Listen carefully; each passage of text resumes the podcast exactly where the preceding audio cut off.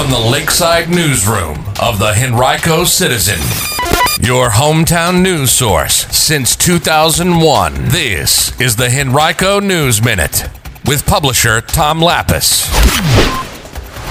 Virginia gets set to abolish the death penalty, and the first cases of a COVID related illness in children are confirmed in this region. We'll have details in today's Henrico News Minute for Tuesday, February 23rd, 2021. It's brought to you today by Henrico County. And now for the news. Well, the big news in Virginia yesterday the state will become the 23rd in the nation to abolish the death penalty after two bills passed by both chambers of the Virginia General Assembly yesterday. Governor Ralph Northam earlier had declared that he would sign legislation that outlaws the death penalty. The identical bills passed in the House and Senate both eliminate death from the list of possible punishments for a Class 1 felony. They also will reclassify capital murders to aggravated murders. Now, the move will change the sentencing for the two remaining inmates on death row to life imprisonment without the eligibility of parole, good conduct allowance, or earned sentence credits. The bill passed in the Senate Monday 57 to 43. Yesterday, the VDH announced that there have been five confirmed cases of multi-system inflammatory syndrome in children associated with COVID-19 in the Richmond, Henrico, Chickahominy, and Chesterfield health districts. They are the first such confirmed cases in this region. Three of them were identified by health district staff members that prompted a review between October and February 18th for any cases that had not been directly reported by clinicians or hospitals to the health districts. And as of yesterday, the review identified two additional confirmed cases, with several others still being investigated, according to the VDH. Now, MISC is a relatively new health condition associated with COVID-19 and reporting of the condition is currently limited to people younger than 21. It has been known to cause one or more organ systems to become inflamed. Those include the heart, lungs, kidneys, gastrointestinal tract, brain, or skin.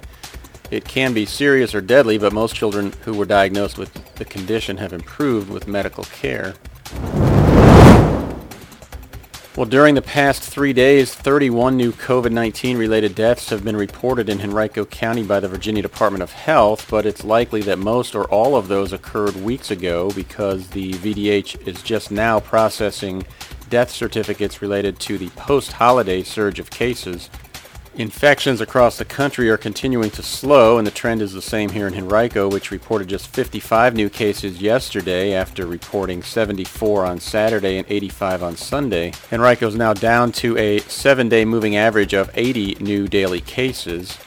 The positivity rate among PCR encounters in the county is now at about 8%, and among rapid testing encounters is 7.2%. To date, more than 61,000 county residents have received at least one dose of the vaccine, and more than 17,000 people are now fully vaccinated. If the recent winter storms have left debris in your yard, Henrico County is offering a special bulky waste pickup service for $43 per order. Actually, the offer stands even if you personally weren't affected by the storms. The service is available by calling 501-4275 by March 5th. All debris must meet the county's criteria for pickup and be placed at the road's edge when the order is placed. The $43 charge will be added to residents' utility bills or invoiced. Limbs and branches must be no larger than 4 inches in diameter and no longer than 4 feet. Leaves, yard clippings, and pine tags must be bagged. Well, a measure that would prohibit school boards from suing families to collect school meal debt passed the House of Delegates late last month and yesterday passed the Senate. It now heads to Governor Ralph Northam's desk for signature. The House bill was introduced by Delegate Danica Roem, who said there are 27 school districts in the state that have policies to take legal action against people with outstanding school meal debt. In one instance, a school division outlined the policy on its Facebook page. She said that if debt occurs, schools should deal with it directly instead of taking people to court. An informal survey taken by the Virginia Association of School Superintendents of superintendents statewide found that more than $1.3 million was owed in school meal debt, and that was just from about half of the school divisions in the state who responded. Yesterday, the House of Delegates Education Committee advanced legislation that will require school districts to offer in-person learning to K through 12 students five days a week. If it passes in the Senate and Governor Ralph Northam signs it, the requirement would not take effect until July, making it largely symbolic for the current school year. Henrico Senator Siobhan Dunnavant said yesterday, quote, this is a safe way for us to do the most important thing, end quote.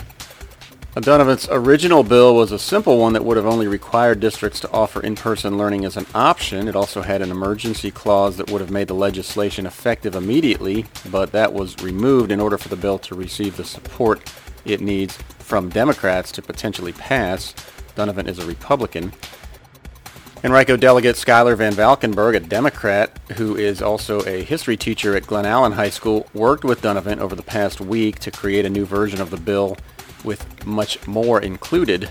On top of offering in-person instruction five days a week, the new legislation says that schools would be required to follow the Centers for Disease Control guidelines for the mitigation of COVID-19. The new guidelines offer a detailed roadmap for a measured reopening process to get students back into school buildings. But the bill does not provide any additional funding to help schools become compliant with those guidelines. If the bill becomes law, it still will allow the option for virtual learning, and it would direct the Department of Education to develop guidelines for that process. The full House is expected to take up the bill in the coming days before sending it back to the Senate if it passes.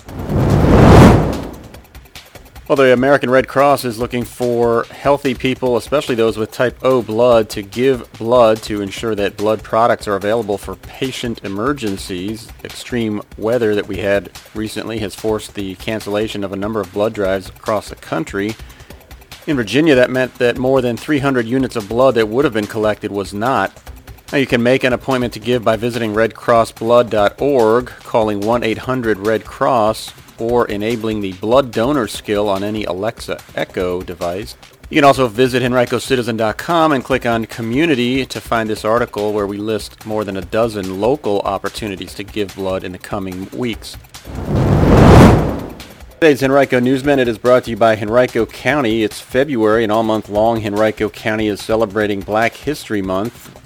Watch original biographies and documentaries from Henrico County by visiting tinyurl.com backslash Henrico Black History.